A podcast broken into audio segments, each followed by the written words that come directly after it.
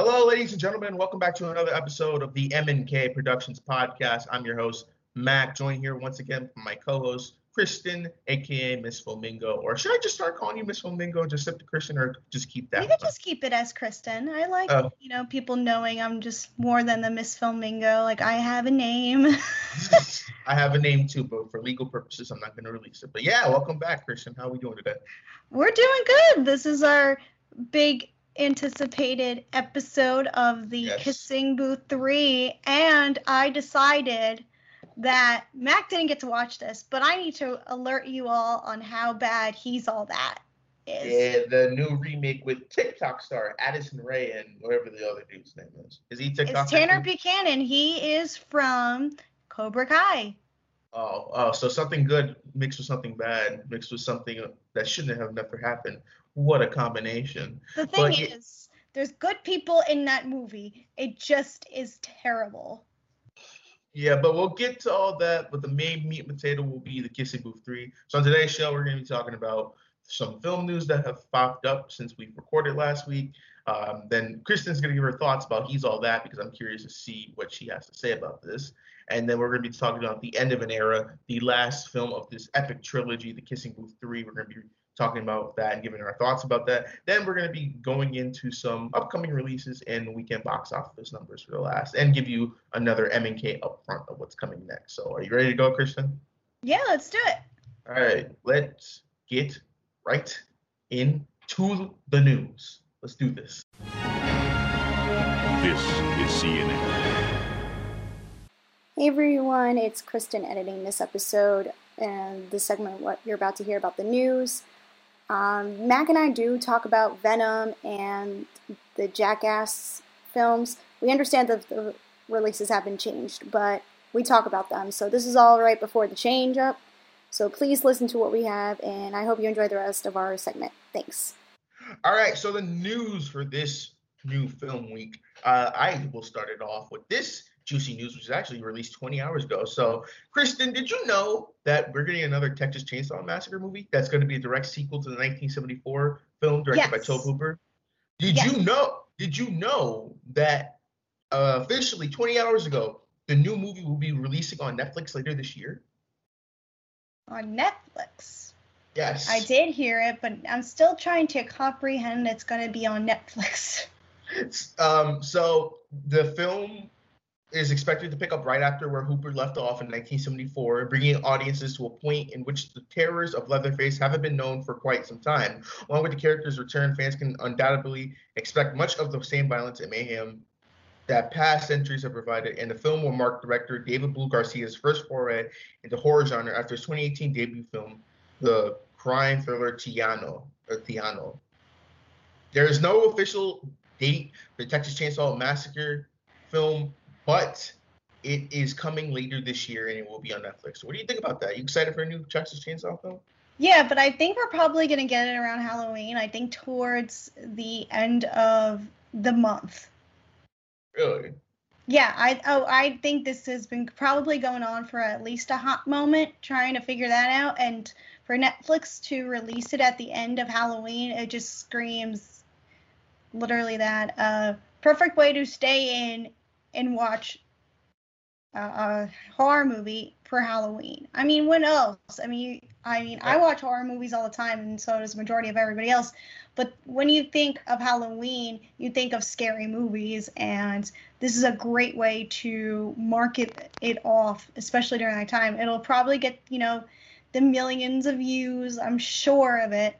But is it going to be good? That's the question. Yeah, I think this is a better option to go to streaming because a lot of people didn't even know there was a Texas Chainsaw movie coming out this year. I've been keeping up with it, I think, since last year. Yeah, like, because they were they're like, oh, it's a new Texas Chainsaw movie, and I'm like, I knew about it, and I was just like, okay. I'm and thinking like, given how much the previous films have kind of not per se bombed, but they were just didn't turn out great.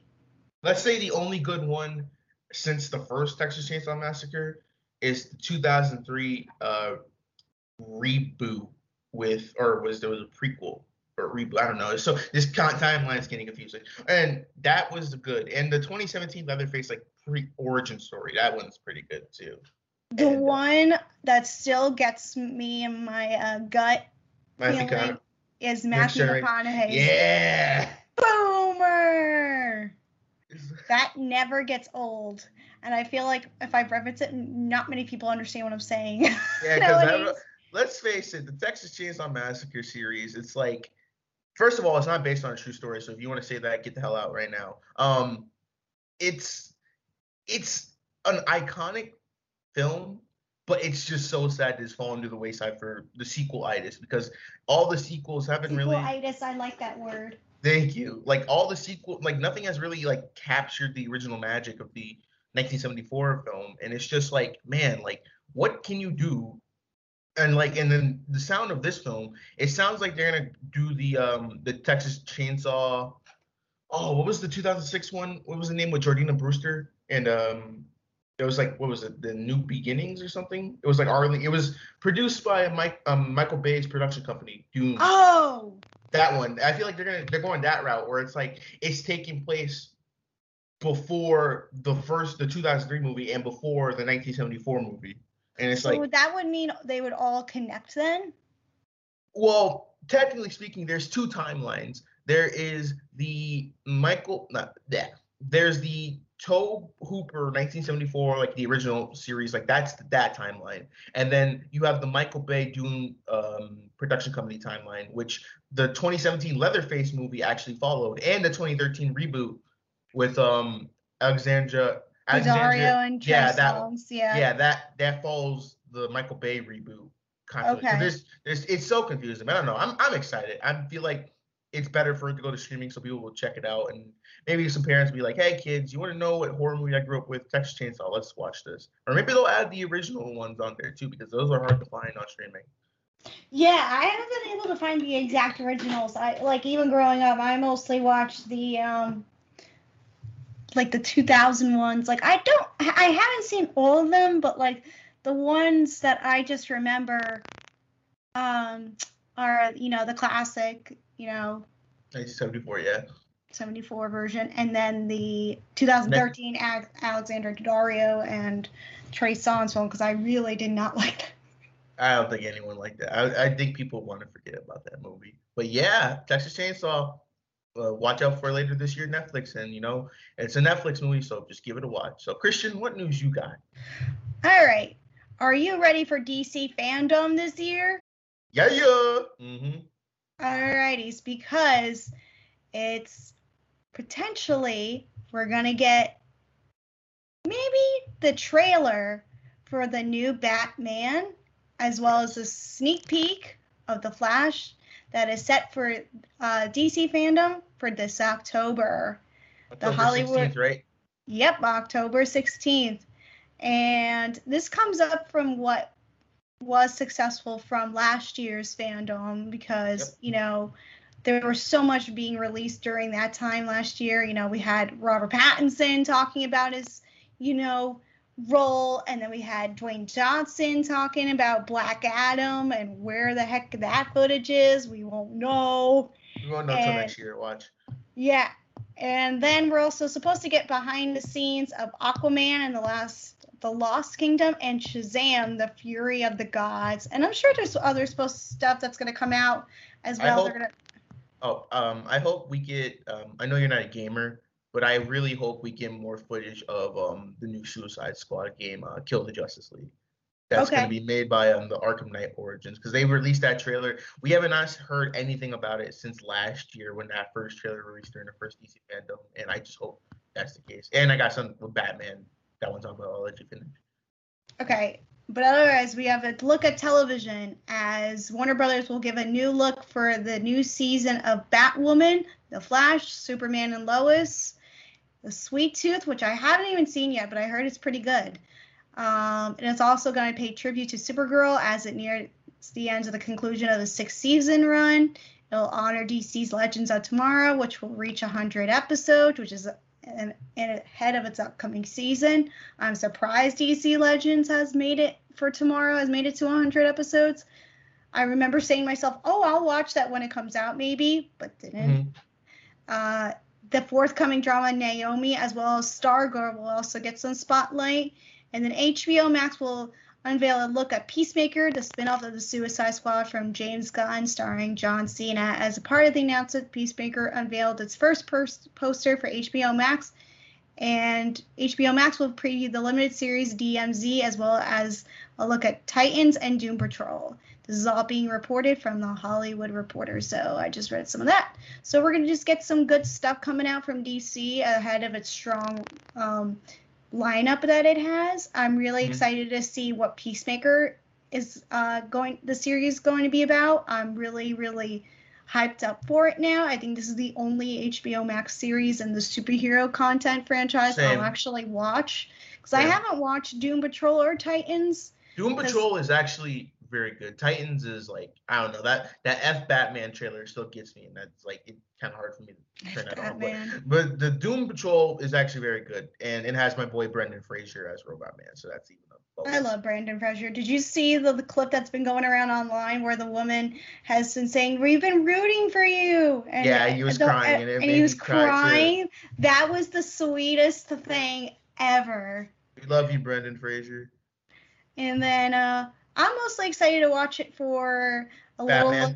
Yes, I think that's Yeah, I think it's the only reason. Yeah. everybody's gonna watch it for, And just And- because of that. and speaking of Batman, there's actually um, this little bonus news going on at DC. There have been reactions to some test screenings that Yes. for the Batman, and apparently this is from my like memory. I'm not looking at my phone or anything. They were showing a three-hour cut. Yeah. People said that Robert Pattinson's voice as Batman was perfect. Paul Dano as the Riddler is insane. The ending had people on their knees going, "Oh my God!" The Batmobile was great, and it's very and according to people, it's very gothic and horror-like. But we don't know if that's like you know those are trustable. But if they are, then this is shaping up to be one of the most generational Batman movies of like the new age. Especially since uh, The Dark Knight. Yeah, this could be like probably people will start talking about maybe like maybe this will be better than Dark Knight. I've heard that rumblings, but we don't know yet. Well, we if this second trailer hits as hard as the first one, then I think maybe we might have a contender. And then they were also talking about in that forum, they were saying that uh, Zoe Kravitz plays a really good Catwoman, Catwoman, yeah. which I'm kind of really excited about because we haven't had a good Michelle Pfeiffer. Yeah, since Michelle Pfeiffer. I mean, Anne Hathaway was good, but I didn't really like her as much. And, and technically, she wasn't Catwoman. She was just Selina Kyle. Yeah. So I'm looking forward to just about everything going ahead of this film. Um, and then Black Adam, I just don't care for really. I, I'll, I'm gonna watch Black Adam because I you know people are just hyped because it's just The Rock in a superhero movie Mhm. for the first time. So it's like it's fine. It's like I don't know. That movie Yeah. just it, it'll make money, but I'm just saying it just seems kind of like I don't care. And then we got some other good stuff like you know Aquaman and then you know Shazam. I'm Yeah. excited for that Shazam movie because it's got Helen Mirren in it. Oh yeah. So that's going to be really interesting to see Helen Mirren and be in a superhero film. She so she went from like now Fast and Furious and now to one of the big superhero films of you know in Mhm. the DC universe, which is great.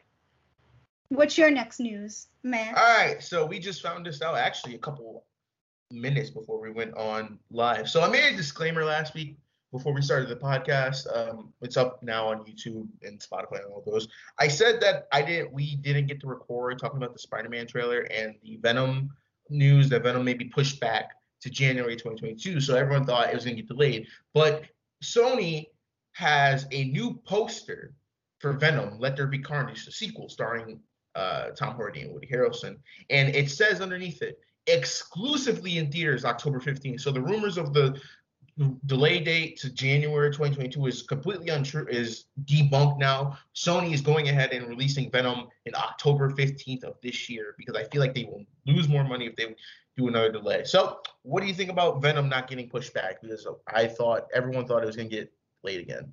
I think knowing now, since the pandemic has played a part in it, and I think not wanting to release it on home video, they're like, we'll just take a shot at it. Uh, let's see what happens. At this point, we can't, and I think they can't even afford to move it around, Yeah, given no, how I much money. I feel like, what, especially when you make a film, a lot of the money goes to talent and the producers, and then there's like a whole tier that you know goes into g- negotiations and money, Mhm. and you know having Sony to waste so much money. It doesn't make sense for them anymore to be like, all right, we're gonna go bankrupt if we don't release this movie on time. So let's do, let's just do it. And I know it'll make money. The problem is it's the release. It comes out that weekend. Yeah, isn't there like a big lineup that weekend? October is huge for movies Because because you got you got Dune we have Dune, the last night in Soho. week films that are going to come out between um, October 1st and October 15th. So we had The Many Saints in Newark. Yeah, The Addams Family 2, that's yep. That's No Time to Die, Oh god, yep. and then we have Venom. Halloween Kills, Oh yeah. The Last Duel, which is Ridley Scott's next film with like Adam, uh, Ben Affleck and Matt Damon and Adam Driver. Mhm. Um, then the week after that, we got Dune, The French Dispatch, which will probably most likely be in select theaters, not everywhere. And then Jackass Forever. Then after that, we got Last Night in Soho and Antlers. And then we just, I didn't mention any of the streaming stuff because we know we're going to, that'll just, people can go see that wherever. But, you know, that's a big weekend. So Yeah, I, I- doubt that it'll probably be number one. Like when it comes down to it, Halloween Kills, I'm sh- guarantee you would probably be number one. And then mm-hmm. No Time to Die would probably come in at number two, and then three would probably be Venom. I don't, and then Last Duel at number four. I can't believe we're gonna start talking about box offices now, and like now, like that's Yeah. crazy. Like It's been a uh, while. so I mean, I'm looking at it. Releasing it then is the best way. I think they should have stuck with a September date still. Just Yeah, but I think they wanted to, I think maybe for this because I feel like a September would have been better because you read that lineup. That's like a juggernaut. That's like that would that should recoup a lot of the lost box office numbers for last fall. But I think they're like, I think they were on the fence about delaying it again. But I think our Sony execs like, listen, we got to get this movie out like now because if we don't do this, we're gonna not only like people are gonna lose interest because I know a lot of people they like they want to go see this they want to see Venom too Mhm. and like I know that there is a lot riding with this because this is supposed to kick off Sony's shared shared universe with like you know Spider it everything.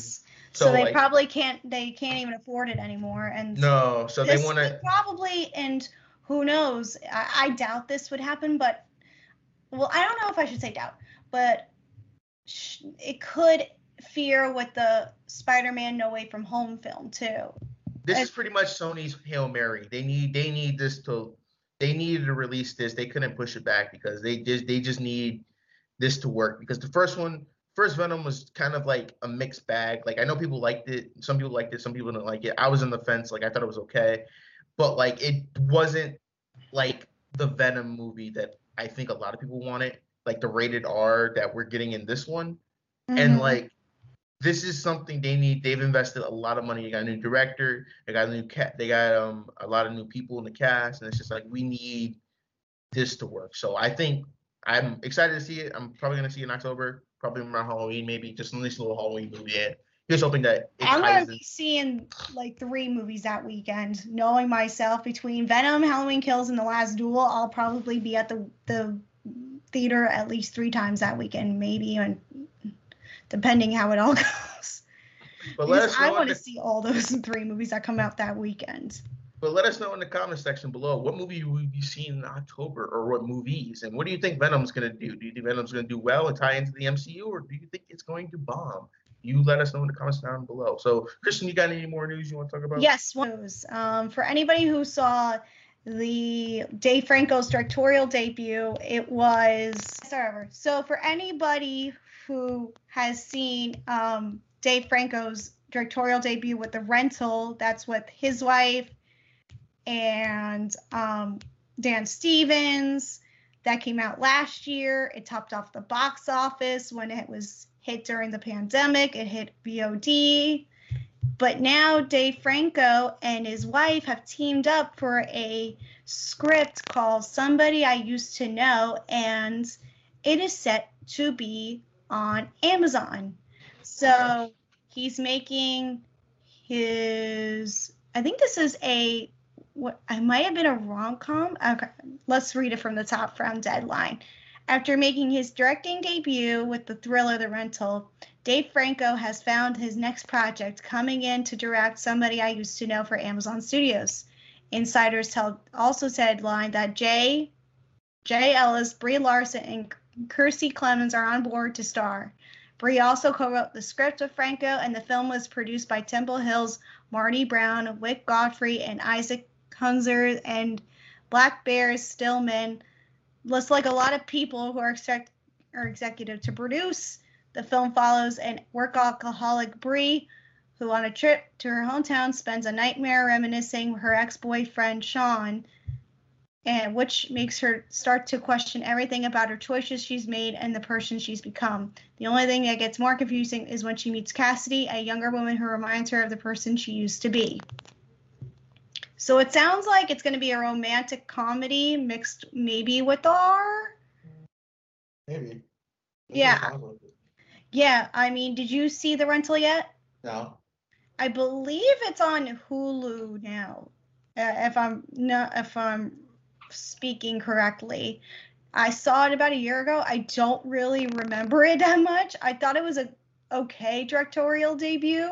I think you mentioned about it last year on the podcast. Yeah, I to remember, talking 'cause- about because I remember viewing it for anybody who wants to go visit on my Instagram. I, I I did review it and watch it. I was really excited for it because it you know it was at Sundance and it was Dave Franco because I love Dave Franco. You know, it was part of the Franco clan of people and family. You know, so I was excited. I don't really like I said I don't really remember it that much, but I kind of wish he was starring in in it Mm, but uh, who knows how this is going to turn out? I think it's a big step for you know him. He went on, you know, like most directors, they direct you know their small starter film and then they bump themselves up to a bigger and uh, project for a studio. So Yeah, he's working slowly towards that. But I don't know. This this sounds like an intriguing movie.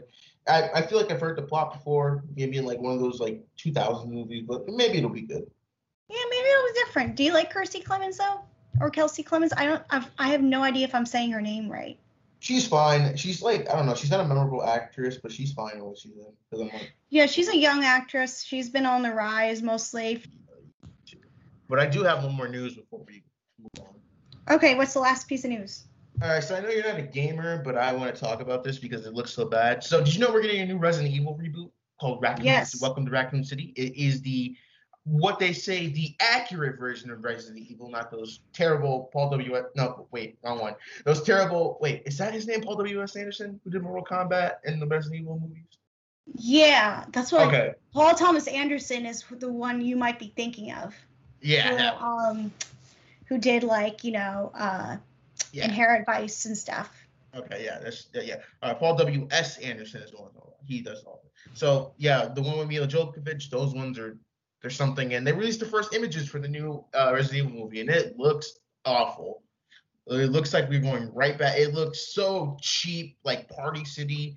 The people they Party got, City. the people they got to play um, Leon and Claire, they look like budget version. Like I, I, they probably are the nicest people, but they do not look like the part. They Well, should also just Robbie Amell, who's like super nice. I've seen like in a lot of stuff. He's had a Well, his this is. I don't think a Resident Evil movie is. No, they should have gotten the actors from the second game remake that they had for the Netflix Infinite Darkness series. But this is not. No, it doesn't. Maybe I'm wrong. Maybe it could be good because apparently they are being faithful to the games. But it's just like I don't know. It just seems like it's not a good step with these first images, and that's all I got for them. Are you gonna watch it though? Oh yeah, I'm gonna see it because I want to. I don't know. I, those Resident Evil movies in the 2000s, I was like, I'm so so sick of this. Like, we need a Resident Evil movie that's actually good. When is it set to come out again? October. January. October. This October, the Resident Evil film. Oh no, January. Whoops, it is January. I thought I just thought. So I'm saying to myself, I didn't. That didn't. That wasn't in the lineup in the earlier discussion. yeah, but uh, that's gonna do it for all the news we have. If you have any news, you can send them to us on MK Productions Podcast on Instagram. Link in the description of that. We'll credit you and you read the news story, of course. But we get into the topic of the Kissing Booth three, like I said before, Kristen has seen a movie that she says is so awful that we just had to talk about it. And you know what? I'm a sucker for terrible films, so let's talk about it. And the movie in question is He's All That, which is a gender swap remake of 1999's She's All That, and which in turn was a modern adaptation of George Bernard Shaw's 1913 play Pigmentation and George Cukor's 1964 film My Fair Lady. It stars Addison Rae, Tanner Buchanan, Madison Pettis, Peyton Meyer, Rachel Leigh Cook, and Matthew Lillard. We're live here, and surprise, we're on the set of my boyfriend's brand new music video. Jordan! What are you doing? Okay, let's not freak out. What did you do? We're over, okay? Touch it! What? You're still alive. Oh, snap! Is she serious? Is she a good girl? Breakups are hard. I was humiliated. You're going viral in the wrong way. It will get better. Makeovers are my thing. When I first met him, he was 120 pounds of bad hair. Why don't you just make another Jordan? I will create the next prom king. You make it sound so easy. You don't think I can do it? No, but I do think it'll be fun watching you try. A bet? Oh. I'm in. And uh, yeah, this has been getting bombed by critics everywhere. And if you're gonna watch it, it's on Netflix. So, Kristen, what the hell is this movie? It's a disaster. Okay, that's it. Review done. Yeah, I am really, really angry about this film. I, I, you know, there's every year where a film gets me so angry that makes me say, I understand a movie is hard to make, but I don't understand how this was made. Or who asked for this? Or exactly. exactly. Who's like, we need to do a gender reverse film of She's All That.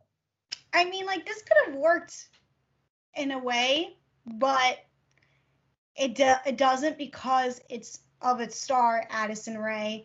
And when I well, first of all, do you know what's funny? When I'm looking at the poster for it, it makes me think of Justin. Do you ever hear of that movie Justin and Kelly? Yes. It makes me think of that poster. Don't ask me why. And the cast that you know you just mentioned, you know, are are decent people at least in my eyes, and they all like aside from Addison Rae, who marks her acting debut in this big big project. I mean, everyone has at least has some kind of professionalism in the industry with Yeah. it because of Tanner and his Cobra Kai role, Madison Pettis, you know, who you know we Four in the house. who's you know a former Disney star and been game the game plan and Yep. Matthew Lillard, you know, and Rachel Leigh Cook and then Peyton Meyer, who's also a Disney kid. So there's like a whole bunch of people in this that made could have made this movie really work, but due to the script, the direction, and then Addison Rae, and then the product placement that's god awfully everywhere. This movie is I don't understand how any of this came to be. It's So- a, you know what you know what? That's a simple question. I mean that's a simple answer. Mm. This was meant to get Addison Rae exposure to the mainstream. Because Yeah. you know, when you think of TikTok, who do you think of? You'd be like, oh, like the D'Amelios, Addison Rae, and Bryce Hall, or whatever, whatever the hell their names are. And you know, it's funny too because I just heard about Addison Rae a few months ago during the UFC fight when uh, Conor McGregor broke his leg against Dustin Poirier. She made a tweet and she took a picture. She was on the uh, media carpet. ah, She was in the media press event, and she's like, six months ago, I was in journalism school, and now I'm here at UFC. And that was incredibly disrespectful to many journalisms, you know, journalists who spent their whole careers like going through different schools and everything, different jobs, trying to get like land that field of reporting, like sports reporting. And she got fired for making that dumbass tweet. So um, yeah, she doesn't seem like the brightest bulb. And seeing her in this, it and you describing it like that, it Mhm. just seems like that they're trying to get them, get her mainstream. So be like, oh, you won't just be tick. But here's the thing, TikTok people, like the big ones, all they do is like sing that like lip syncing thing, like when musical.ly was around. that doesn't translate to acting like at all. So what makes you think they can carry a movie as the lead role? I knew Addison Rae from a meme. Like I didn't watch Tik TikTok really or anything. hmm And the way I knew Addison Rae was this meme is that like because of the song that she has, and I forgot what it's called, but I think it, it this might be her song "Obsessed." I don't know because I don't listen Oh, yeah, to her a music. She's, She's singer, also a singer, Shocking. but there's a, the beam is I need a bad bee, uh, Addison Rae, little shorty, the baddest, yeah. She got her ways, and then she's like, uh, these lyrics are obviously very heartfelt to me because I am Addison Rae. That's what she says. And the lyric genius video that was just a meme of itself, and I just thought it was the funniest thing. Like if you just watch her reaction to that, it's it's it's great. It's so funny. Man, TikTok should have been banned. Convince me otherwise, Jesus. But Okay. yeah, but anyways, movie? maybe I can promote myself a, on a hot second. I'm also on TikTok, but don't nearly post anything nearly that cringy that Addison Rae does. If you want to follow me, it's also Miss Filmingo on TikTok. So hey, this film on the other hand is just like I said, a nightmare. It's like Addison Rae playing herself. She plays a character named Bridget which I never heard of that name before. It's we're in that stage of millennial names where you don't understand why their their names are named that name. Yeah. Like I don't understand. I never heard of somebody named Bridget, but I know of Bridget.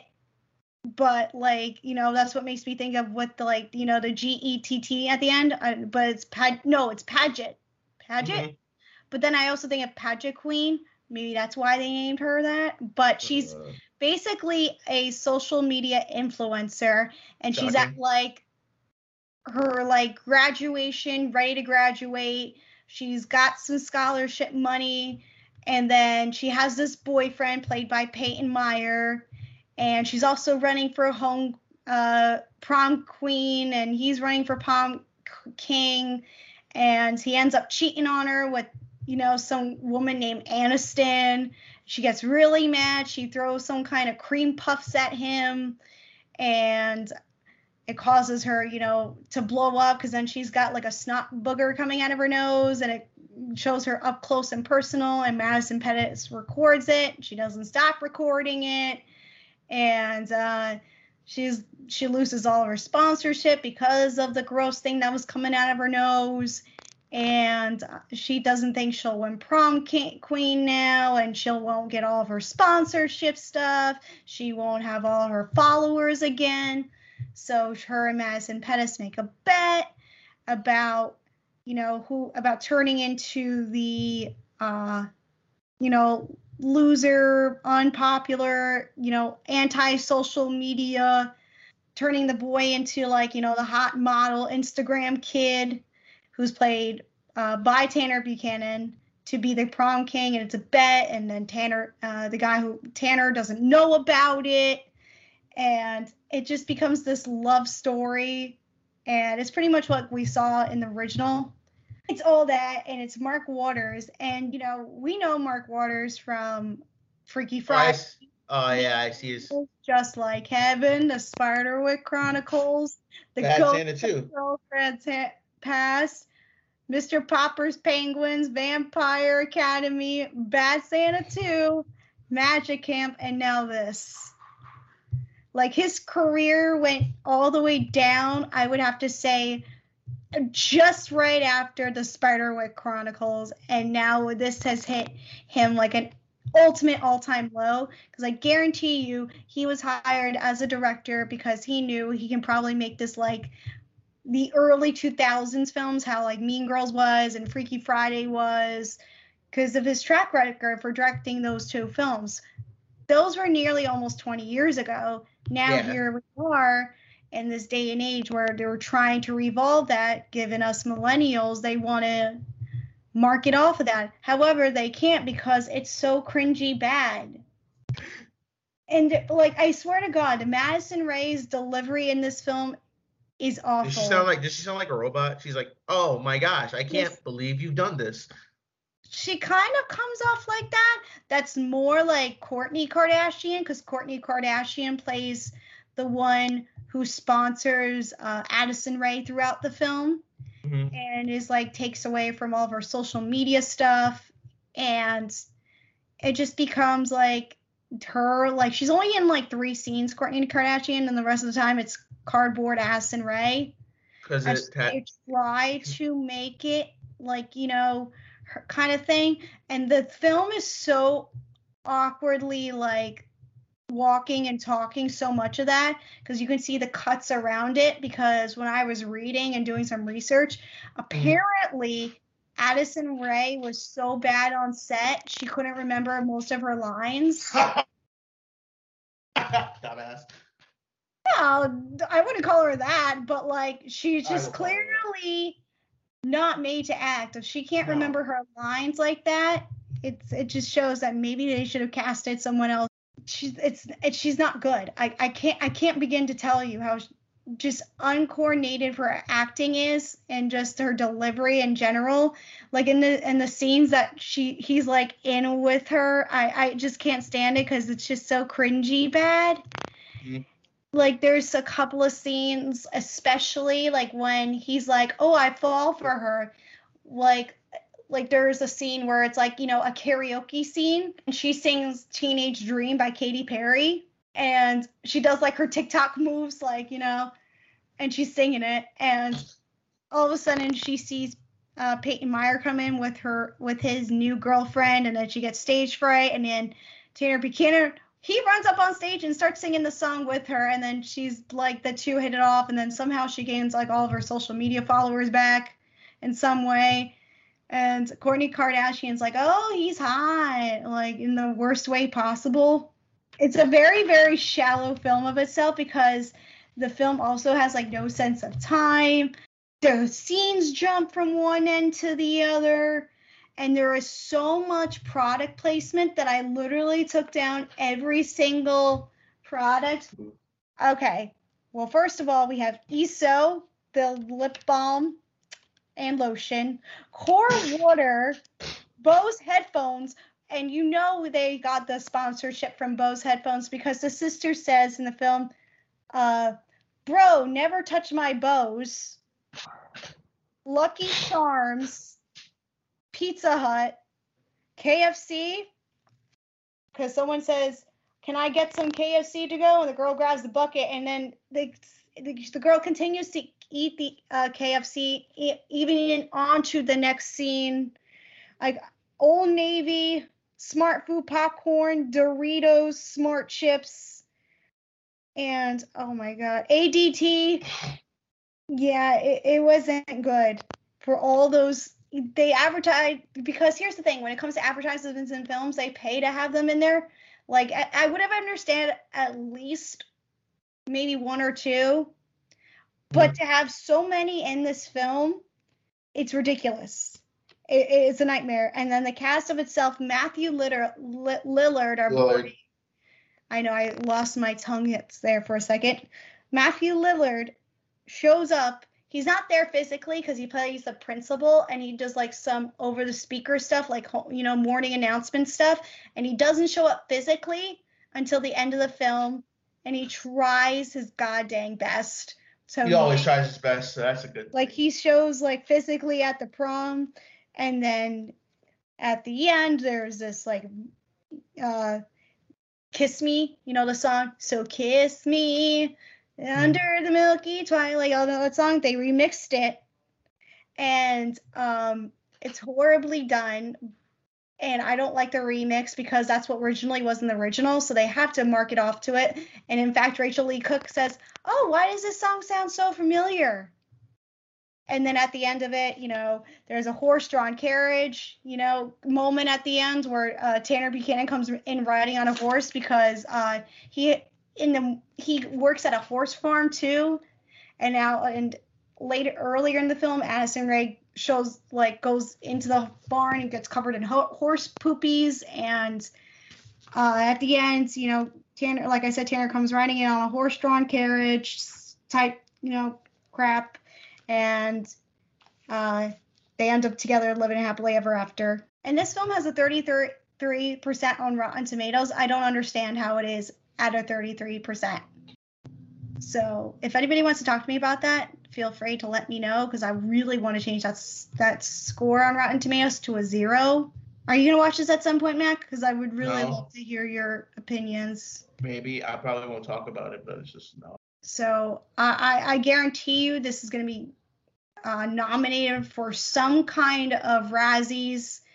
And it makes me say, like, wow, Netflix stoops so low because of this stuff. And then yet they release, you know, stuff like The Irishman, The Marriage Story, Army of the Dead, related, and now they have this. So great job, Netflix. You ruined my life with this film because it just shows how like young girls need to be on social media in order to get ahead in life, hmm which they don't. No. And you just as long as you be yourself and you don't have to put on this falsehood, you don't have to have social media. And it sees women as very, very little and just she just shows shows women are like more like props as themselves to be like marketing themselves for advertisements. It's it's not good. It's really, really not good. I, I it, you should have seen me the night of when I watched this film. I had so much anger in myself though, I couldn't even sleep that night. Because I watched the Saturday night, I did not sleep. That's how angry I was. That's my re- sort of review of like rant. I, feel like I did not give a proper review of it. I just ranted about for like I don't know how long about the disastrous of what is he's all that. So don't watch it. And speaking of young adult movies, let's move on to the main topic, talking about bad ones. Let's talk about the Kissing Booth 3.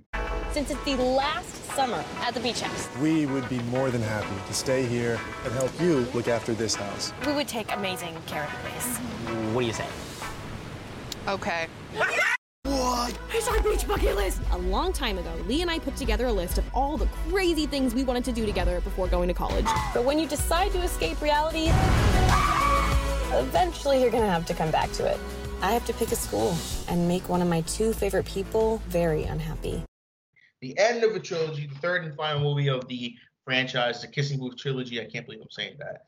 Uh, it's directed again by Vincent Marcello, and it has Joey King, Joel Courtney, and Jacob Elordi. And this is um, the plot of this film. Uh, Elle, played by Joey King. Uh, it's summertime, and they graduate high school. Now they got to go to college, and she has to decide if she wants to go to um, Berkeley with her best friend Lee, or move out with Lee's brother to Boston to go to Harvard. And she just feels the pressure of trying to figure out what to do. And uh, yeah, and you may think that this is the final movie, so they actually try. And uh, let me tell you, no, it's still bad.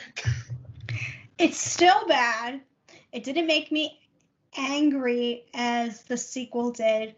When I watched the sequel, I remember being like really, really angry at it, and I just was like really frustrated how it was.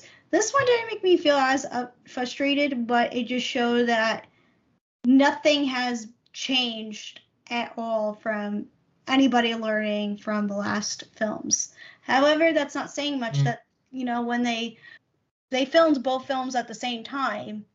However, when the release of The Kissing Booth 3, 2 came out, the pr- criticism was there. There wasn't much of a time to improve upon it. I mean, they could have reshot some stuff, but then, you Mhm. know, COVID and everything, and Joey King being Joey King, she's been in a lot of stuff coming up lately. So th- there might have been not enough time, so they had to work around what they had. So there wasn't much that was taken criticism from the second film, and then because everything that was criticized in the second film applied to this film. it's like it's the I wrote about this in my review. I sent to Scribe. The the problem with these movies is just the characters. You absolutely. It's the writing and the characters. They don't the the people who write this movie, they don't know how young people talk.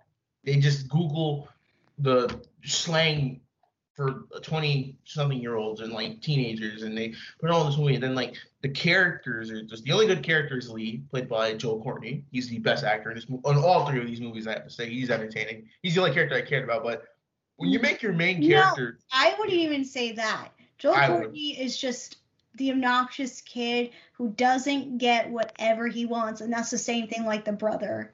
He never Are you gets kidding anything. me? Are Yeah, you kidding me? No, no. That's the worst character is Elle. She's manipulative. she's Elle. She's yeah, self- Elle's just she's as bad. selfish. She's like They're all jo- bad. They're all Lee- like these rich kids who like um, are extremely obnoxious who can't get anything that they want. like I said, I think Lee's the only character that I somewhat liked. But everyone else was like, I don't, I don't like anyone. Like this, this, these, the writing just makes these movies so bad, and you're thinking, okay, maybe this is the last one. They're gonna approve them. No, the characters do some dumb decisions. Like Elle is a pathological liar. She lies to both Noah and Lee, saying, "Hey, I got waitlisted to go to Berkeley and Harvard," but she got accepted, and she keeps pushing it off. To like, I'm like, wow, you are such. And the annoying thing, she never worries about herself. She worries about everybody else going on around her life. That she Even didn't Molly fo- even- focus and say, Yeah. "Hey, I want to focus on myself." That's what Noah where I want to go. Noah said, like, you've never taken, you've always been like everyone else, but what about you? And it's like, wow, you're actually making sense because she always tries to be with, I don't know, it's just this, this movie just, it's the writing that bothers me. I feel like with better writing, it could be an okay like film series, but it's just like it makes you like want to smash your head against the wall. especially because of Al. I think that's the majority of it. And then the Mhm. second thing is um, Jacob Elordi as Noah, because Noah is probably the worst boyfriend. I get Fifty Shades of Grey vibes with them. I'm like, this seems like a very toxic relationship and a flimsy one out. When I was thinking about it, because over the course of these whole films, Noah is very still possessive, controlling, and has so many anger issues that it just showed over the last three films. Nothing has changed along with Elle at all. I don't know with anything that was taken away for anybody with this film because I was like, what is there to walk away for with any of these characters? Really, nothing. The only thing I take away from this film is that if you have a friend, just don't fall in love with the brother. Just keep it. Don't date. You know, I will give them credit. I thought they were gonna go the cliche route, saying, "Oh, the best friends they had feelings for each other the whole time, and they fell in love and everything." Like, I'm glad they didn't do that, but like, I don't know. This just feels like it teaches very like toxic relationship trends. That's what I feel like this these films have taught. Did you notice how nothing of the kissing booth also shows up at the end? Yeah, that's another thing. Since like the Like this- at least the first movie was like make sense of having the kissing least- booth at all. at least the first movie was like, hey, we're doing a carnival, so we'll make a kissing booth. Like, okay, that was the beginning of the movie. That was like, you know, the whole thing of it to be like, okay. The second one, it was like, okay, well, all right, the kissing booth is here. This one was just like, hey, remember where it all started with the kissing booth? It's at the end. We got to put this in. I was like, there's no point in putting it in. It's like, you, It's you're like- already at the end of it. It doesn't make sense because even when like when I think back, you know, it's like saying why is High School Musical called High School Musical? Well, it's about a musical in a musical. The same thing like the uh, sequel in High School Musical. It's musical, but there's a, musical show that's gonna happen later on in the in the movie. High School Yeah. Musical three. High School Musical. They're doing a musical about their experience in high school with the characters. This has nothing Yeah. to do with the kissing booth except for the first one. When we last watched both films, they had nothing with the kissing booth, No. which is so stupid to me. And I'm just like, why are we wasting our time calling it the kissing booth? It could have been called like Elle's Journey or some type of like obnoxious stuff. But do you think there's a chance for them to experience more kissing booth stuff? Like maybe No. oh no, you don't want any more, man. No, it's not even that. It's like, what can you do? Because the ending of this movie, they were like, it was six years after they graduated college, and I love whenever they do a time jump in one of these movies. You can tell they don't have the money to like get adult actors to maybe. So they just cut They just- Elle's hair. they cut like their hair. They cut their hair. They put them in like more professional looking clothing. I'm like, okay, but like, there's nothing really to say anymore. They kind of they went to college, they graduated. Like this feels like a high school journey, and I will say at least that felt kind of complete when they graduated college. The time jump was weird, but it was good that like we followed them from like uh what was it? Was it freshman year of high school? And then No, it was like junior year. Oh, from junior year of high school in the first one. Then we saw them graduate in their senior year, and this one was just like that last summer before. Hey, we got to grow up, we got to to college and everything. So I do like that sort of trend, but I don't think you can do anything else with it. What like a kissing booth reunion or something? Like I no, there's nothing. I think these three films are just enough for this story. And who knows? Maybe if the author writes another book, um, I don't know. Were you surprised to see Rachel and Lee still together? No, because she said that we might find each other again. I knew that, like, okay, they'll probably end up together again. Yeah, and I think that was alluding to the same thing for Jacob, not Jacob, Noah, Noah and, and, and. Elle, yeah. But they And- didn't. They didn't flat out say. They just say, "Hey, you want to take a motorcycle ride when I'm back in town?" Okay. And at the ending, they were just on their motorcycles, just like riding around. I was like, okay. Well, I mean, I don't know. They. I can I can see them making another one where they're adults now, but they still act like kids. And uh, one other thing that I was kind of like annoyed about was seeing one character return, and that was Marco. Marco. Yeah. He's a, still a simp for Noah. Or not Noah. Oh my god, for Elle. Like you couldn't tell that you know, she obviously didn't pick you. She picked the most toxic person in her life to still be with and spend the rest of her summer with and then for you to say, "Okay, I will stick around since she said yes." But that does that doesn't mean you should do it. You know, there's no need to hang around because all you're going to do is cause trouble. That's all he did. So, Yeah, there's there's no reason why like yeah, Elle is like like I said, the writing, her character is just dumb. Like, why would you invite a guy who that caused so You- much trouble in the last film. Yeah, like that like everyone can see because even Noah said in this movie was like everyone can see that you like Elle. And like it's like even the audience, you're like, man, he really likes her, and she just doesn't know. And they didn't they kiss on stage when doing the Dance Dance Revolution. Yeah, they did. And And it's like she's like, oh, I didn't mean to. I thought we were just friends. yeah, and it's just like clear too. She has still feelings for, you know, Marco and obviously didn't go away. If she was willing to have him stick around for the summer. Like I understand not every relationship could work out, but the great lengths that no Marco does to be with Elle is just like, all right, might as well have two boyfriends at this point. Yeah, it's like it's so dumb. and then they have the relationship going back to the dad in the film Mhm. uh, of Elle's dad and bringing in a mom. Yeah, I felt that was a little made Elle a little selfish. She's like, "How can you be so selfish, Dad?" I'm like, listen, your mom died like six years ago, and your dad has been, you know, he's been taking care of you and your brother, and Molly Ringwald has been like a great surrogate mon- mother for you, and like freaking you and your dad's like, you know, I feel like I want to be happy, like I don't want to feel lonely anymore because like all my kids are growing up, they're gonna, you know, um, not want to be with me, and it's like, oh you're so selfish for you know with another woman it's just it's so dumb I just thought it was so un- unnecessary to follow. Like I don't understand how Elle had time to do anything because for the she had film, work She had work. She was cleaning up the house. She was doing a bucket list. She was doing stuff with Noah. So how I was like, how does she have time for anything? She did Movie not magic. have time.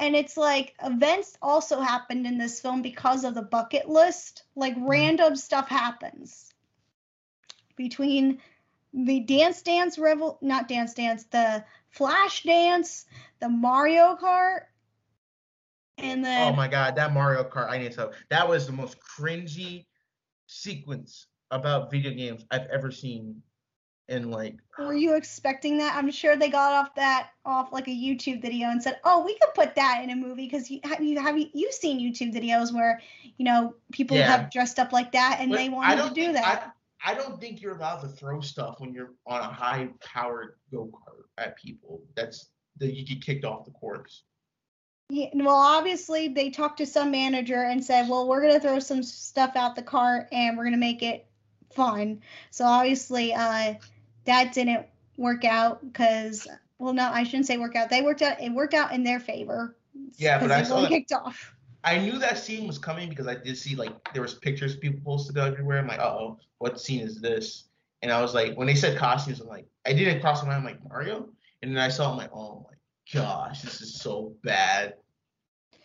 And then and then it's worse wor- it's worse. Noah gets mad because Ella asked Marco to wear the uh the Wario outfit when Noah's like, I'm not dressing up, and then he get like, you asked him like, well, you said no. Why didn't you just put on the costume try, trying to be the cool guy? and just sucked it up, and then Yeah, otherwise why- he wouldn't have been you- any of this mess with Marco. Yeah, they asked you first, and you said no, and you get hurt. You get butthurt over it. Exactly. Noah gets butt hurt over so much stuff over this film. Yeah, but thank God it's all over now. I'm so done. Yeah, this these movies are like, what has you like? What remember? Like, let's reminisce. Remember the when you said let's review the Kissing Booth two for the podcast last year? We watched them back to back on Netflix, Yes. and I watched the second one again, and I spent and the second one was like two hours long.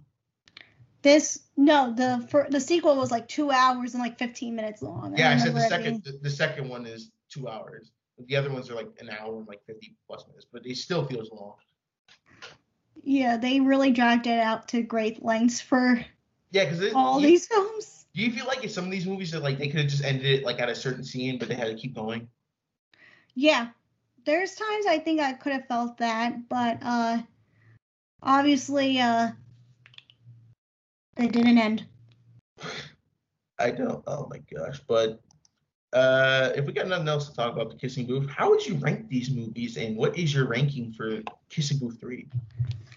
Uh, from the best one, it would have to be Kissing Booth 1, then Kissing Booth 3, then Kissing Booth 2. That's my same ranking too. Yeah, because I just remember just really, really hating myself after watching the Kissing Booth 2. Just Same. of like how toxic I felt like if their relationship really explored their that film and how bad Noah is and how bad of a boyfriend he was. Mhm. And I'm just kind of bummed because this the, the whole series doesn't show like Jacob Elordi at his best. It just shows him Yeah. being like a bad person because I've seen I finally watched Euphoria about a month ago and I reviewed it on my Instagram. But he's actually a really good actor. Here in the he is. Kissing Booth films, he's not that great. So, it, like, none of the films have showed off any of the acting chops. So, No. if you want to actually watch a really good, like, rom com teen series, I suggest watching To All the Boys I Loved. The first one and the third one are pretty good. The sequel, it, it was a letdown. All three movies need to be good. It can't be just one and two, or one and three. That is true though, but uh, then again, no other romantic rom com, bin, not binge worthy series of films haven't been that good because uh, there hasn't been many of them. But, But yeah, uh, yeah, that's my same, and I'd probably give this like a four. No, you know, I'll give it a five out of ten because it's not. It didn't make me want to rip my hair out, but it was still like, for the it was- Kissing Booth film. yeah, the three, yeah, number three. I feel like that is. It, it's oh, you're too nice. You're too nice. I I gave it. I was I gave it a D minus. Well, mine's is a number. Yours is a, well. That would still be an F if you convert that to a letter. 5 Mhm. If Okay. that's it for the kissing booth three, let's get into and wrapping this up, shall we? So let's take it home. Okay, so what we're gonna we're starting off with the weekend box office reports. We have not done that in a while. So for the weekend of August 27th, 29th, we got the first top 10 um, highest earning movies. So at number 10, we have Old. Number nine, The Night House. Eight, Prodigy. Seven, The Suicide Squad. Six is Respect. Five is Don't Breathe 2. Four is Jungle Cruise. Number three is Paw Patrol the movie. Number two is Free Guy, and number one is Candyman with 22 million dollars grossed in its opening weekend. And, and before we get on, we would like to give you the M&K upfront. So, Christian, what do we have coming up for the people who are listening at home? All right, coming up on the next episode of the M&K Productions podcast, we will be discussing video game films. Yeah. This is Max highly highly requested episode to do and we will be bringing on some special guests for this episode. Guests will be announced soon. If you want to tune into the Instagram page and check out our stories to figure out who will be on the episode, look out for that. But other than that, we also have eventually our fall movie preview along with our Ted Bundy review coming up soon for that during that time. So uh, be on the lookout. But I have a feeling eventually down the road we will review Candyman. If you've seen Candyman, let us know how the comments are. I've heard some mixed reviews about it. I've heard good things. Are you gonna watch it eventually? Yeah, are you gonna see it in theaters or are you I'm gonna I'm- rent I'm it? Gonna, I'm gonna try to see it in theaters. I'm gonna get up and go. Do you know what theater? You, do you know what movie you should go see in theaters though? What? Free Guy. I saw that. I'm not watching that in theaters. I'll wait till Oh, Free Guy was really good to see in theaters. I thought it was really really funny. I'll wait till it's in um streaming. Yeah, I, I'm sure it'll hit streaming, but uh, I I have a feeling it's gonna like top some critics stuff when it comes down to like the Critics' Choice Awards for comedies and stuff like that. So, and this is actually the second movie Ryan Reynolds has been in for this over the summer because he was also in uh, the Hitman Bodyguard's wife. Yeah, And that one. that great. So, uh, yeah, that's it on our end. Yeah. So next time, so leave in the comments below when this comes out. What's your favorite video game movie? What's your worst video game movie? Because you're gonna have so much fun with this. And until then, then this has been Kristen. And I've been Mac, and we'll see you all next time. Peace. Bye.